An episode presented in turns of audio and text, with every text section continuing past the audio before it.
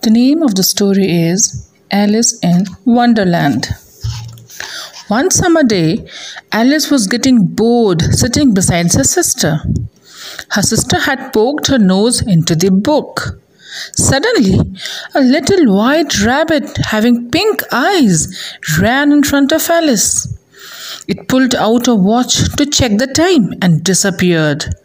Alice was filled with curiosity and ran to the rabbit's hole and peeped into it. Just then, what happened? But the hole was not that small, and Alice fell into it. She shouted as she fell downwards and downwards into the hole. Finally, she landed in a hallway that had many doors of different sizes. She saw a four legged table with a tiny gold key and a bottle of potion on it. Drink me was written on the bottle. Alice drank the potion and soon began to shrink and shrink, and she became very small. She took the tiny key to open the smallest door and ran through it.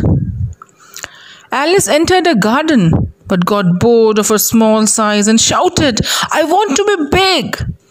She went to the cottage and found a piece of chocolate cake on a table.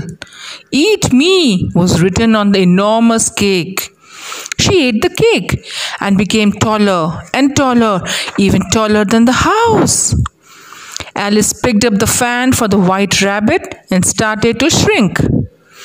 She went looking for help and saw a caterpillar. It was sitting on top of a large mushroom, smoking a bubble pipe. The caterpillar said, One side makes you bigger and